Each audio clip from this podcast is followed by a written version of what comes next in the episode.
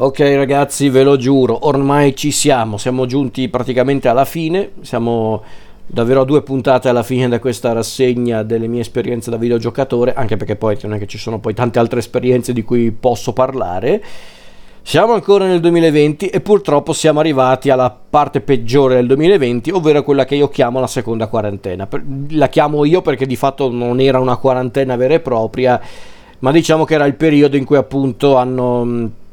praticamente richiuso le attività o perlomeno alcune delle attività e questa cosa io non non me, la dimentico. La gente ha la memoria storica di un pesce rosso ma io non me la dimentico questa cosa me la sono legata al dito. Certe attività hanno chiuso durante la seconda parte del 2020 da fine ottobre fino praticamente a, a marzo del 2021 fregandosene ovviamente delle necessità delle persone e fregandosene del fatto che così avete creato un precedente riguardo gli interessi economici del paese, poi se ne sono pentiti amaramente, ma sinceramente non mi impietosisco. Fatto sta che a causa appunto di questo evento purtroppo molte persone, me compreso, si sono ritrovati di nuovo chiusi in casa. Forse ci è andata anche bene su quell'aspetto perché il Covid era tornato anche prepotente, cominciarono a svilupparsi le varianti in quel periodo, quindi forse anche per quello io non ehm, non ho mai preso il covid ufficial- ufficialmente perché poi chissà magari l'ho preso comunque però ufficialmente io non ho mai preso il covid quindi sarà anche per questo immagino. Fatto sta che appunto in quel periodo in cui comunque ho ammazzato il tempo perché iniziai a lavorare come film programmer per il festival con cui collaboro tuttora quindi il tempo da ammazzare l'avevo e tutto sommato grazie a quel lavoro sono riuscito anche a, a, a tirare avanti e a a non cedere completamente alla depressione, il che non era certamente facile all'epoca, però grazie. Eh, grazie a, appunto al festival, però chiaramente per ammazzare anche il tempo dovevo scaricare un po' di rabbia o comunque dovevo scaricare un po' di emozioni ed ecco quindi che continuò la mia esperienza con i videogiochi e nel periodo in cui appunto recuperai alcuni giochi dal GameStop eh, come appunto Death Stranding recuperai anche un gioco che in realtà non era un gioco per PlayStation 4 ma bensì un gioco per PlayStation 2 che hanno restaurato più volte anche per la PlayStation 4 eh, e quel gioco è quello che è di- e quel gioco appunto era un gioco che è diventato praticamente un titolo di culto per i giocatori della PlayStation ovvero Shadow of the Colossus questa avventura dinamica che all'epoca fu realizzata in 3D nel 2005 se non ricordo male per PlayStation 2 sempre distribuita dalla, dalla Sony come esperienza da, da, videogiocatore è un gioco d'avventura Shadow, Shadow of the Colossus l'ombra dei colossi ma è particolare perché in realtà non è quel, quel, gioco d'avventura dove tu ti aggiri in un mondo tutto da esplorare, ci sono i nemici, ci sono le piccole missioni. No, in realtà la missione è una sola ovvero tu impersoni questo personaggio, questo guerriero, questo cacciatore e in pratica il tuo obiettivo è salvare una ragazza e come puoi salvare questa ragazza? Beh, in pratica devi viaggiare appunto per questa landa eh, desolata e devi affrontare 16 colossi, idoli anzi. Eh, e quindi in pratica il gioco è questo, appunto tu che devi affrontare i colossi, in pratica sono appunto 16 colossi che devi affrontare, sono praticamente questi giganti di pietra, tutti più o meno rappresentanti di un, di un particolare elemento del, del nostro mondo, per lo più sono colossi che rappresentano gli animali, c'è quello che sembra un toro, quello che sembra un leone, un leone, sì, un leone tipo un drago, un serpente, una tartaruga, eh, un mostro marino e poi c'è quello finale che ovviamente è una sorta di divinità che sembra quasi una di quelle creature provenienti dalle opere di Lovecraft, eh, ma fatta appunto a colosso e il gioco è questo di fatto, noi che dobbiamo girarci appunto in questo mondo e combattere i colossi. Tutto qui. E questo gioco è diventato davvero un, um, un videogioco di culto. E com'è possibile, visto che comunque non è un videogioco in apparenza molto dinamico, non è neanche particolarmente creativo per quanto riguarda l'esperienza di gioco o appunto eh, gli obiettivi che devi raggiungere con questo videogioco? Vero, non è particolarmente eh, dinamico su quell'aspetto, ma in realtà a rendere il gioco così apprezzabile affascinante è proprio questo, il fatto di essere molto essenziale ma anche molto epico a modo suo. È quasi una sorta di antenato di quei giochi dove appunto eh, i, i, realizzatori hanno voluto dare la priorità alla, alla sostanza più che all'esperienza eh, videoludica. C'è l'esperienza videoludica per carità, perché non è che puoi affrontare eh, i colossi con, ehm,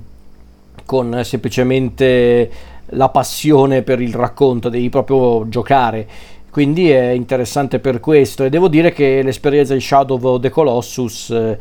ehm, è, stata, è, stata, davvero interessante perché è un gioco davvero particolare, molto suggestivo anche per quanto riguarda l'ambientazione, in fondo possiamo definirlo un fantasy molto essenziale ma anche intrigante. È incredibile che non abbiano mai realizzato un film inerente a Shadow of the Colossus, ne hanno parlato per anni, eh e magari prima o poi arriva, eh, non dico di no, perché al cinema renderebbe tantissimo Shadow of the Colossus, in tutta sincerità. Eh, quindi non lo so, non so se, se vedremo mai questo videogioco mm, sul grande schermo o sul piccolo, però comunque mm, non sarebbe male. In realtà io mi ricordo che c'era un film che inseriva eh, Shadow of the Colossus come elemento narrativo e quel film era il film di qualche anno fa, qualche anno fa, tanti anni fa, del 2007 tipo, che era Rain Over Me. Non so se avete presente quel film, quello con Adam Sandler e Don Cheadle. Ecco, c'è, c'è all'interno di questo film, per farvela molto breve, la storia di un uomo che praticamente ha perso tutto a causa dell'11 settembre. A causa dell'11 settembre eh, questo personaggio, Charlie, il personaggio di Adam Sandler, ha perso tutta la sua famiglia, sua moglie e le sue figlie e quindi ha perso anche ogni contatto con la realtà e appunto si è isolato da tutto e da tutti e tra le sue attività predilette appunto in questo appunto questo clima di isolamento che si è creato, c'è appunto eh, l'esperienza di gioco con Shadow of the Colossus. E ovviamente se vogliamo proprio guardare un aspetto metaforico dietro questa scelta possiamo vedere appunto la lotta contro i colossi come una sorta di metafora riguardo appunto la lotta di Charlie con, contro la sua tragedia personale, la perdita dei suoi familiari,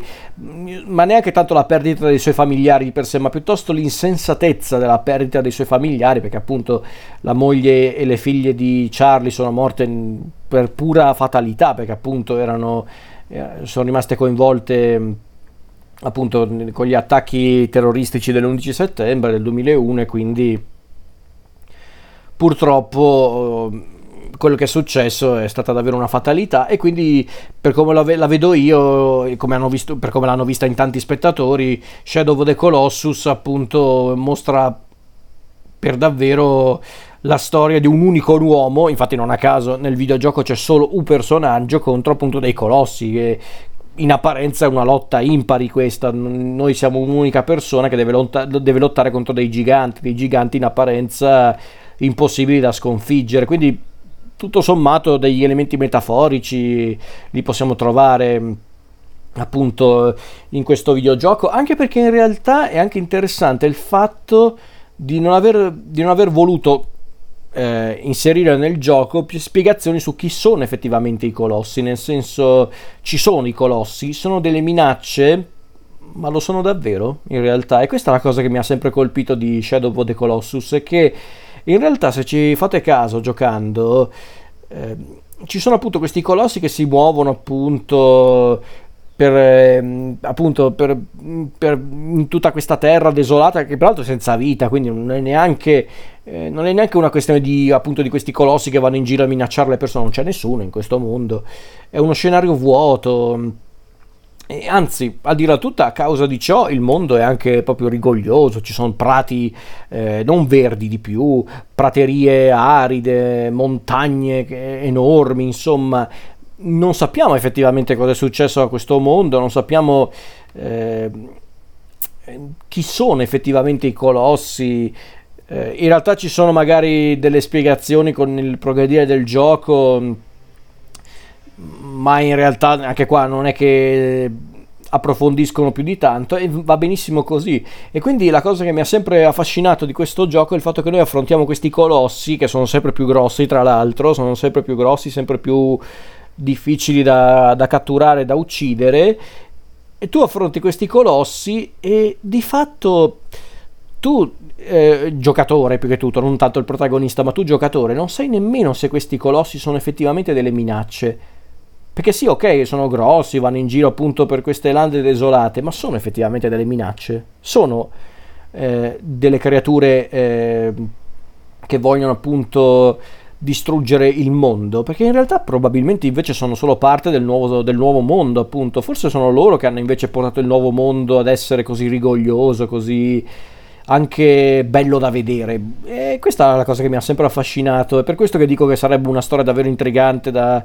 da mostrare anche sullo schermo, sul grande schermo. Eh, certo, devi, devi gestirla con molta eleganza e con molta poesia, anche se mi permettete. Eh, non come hanno fatto per esempio con eh,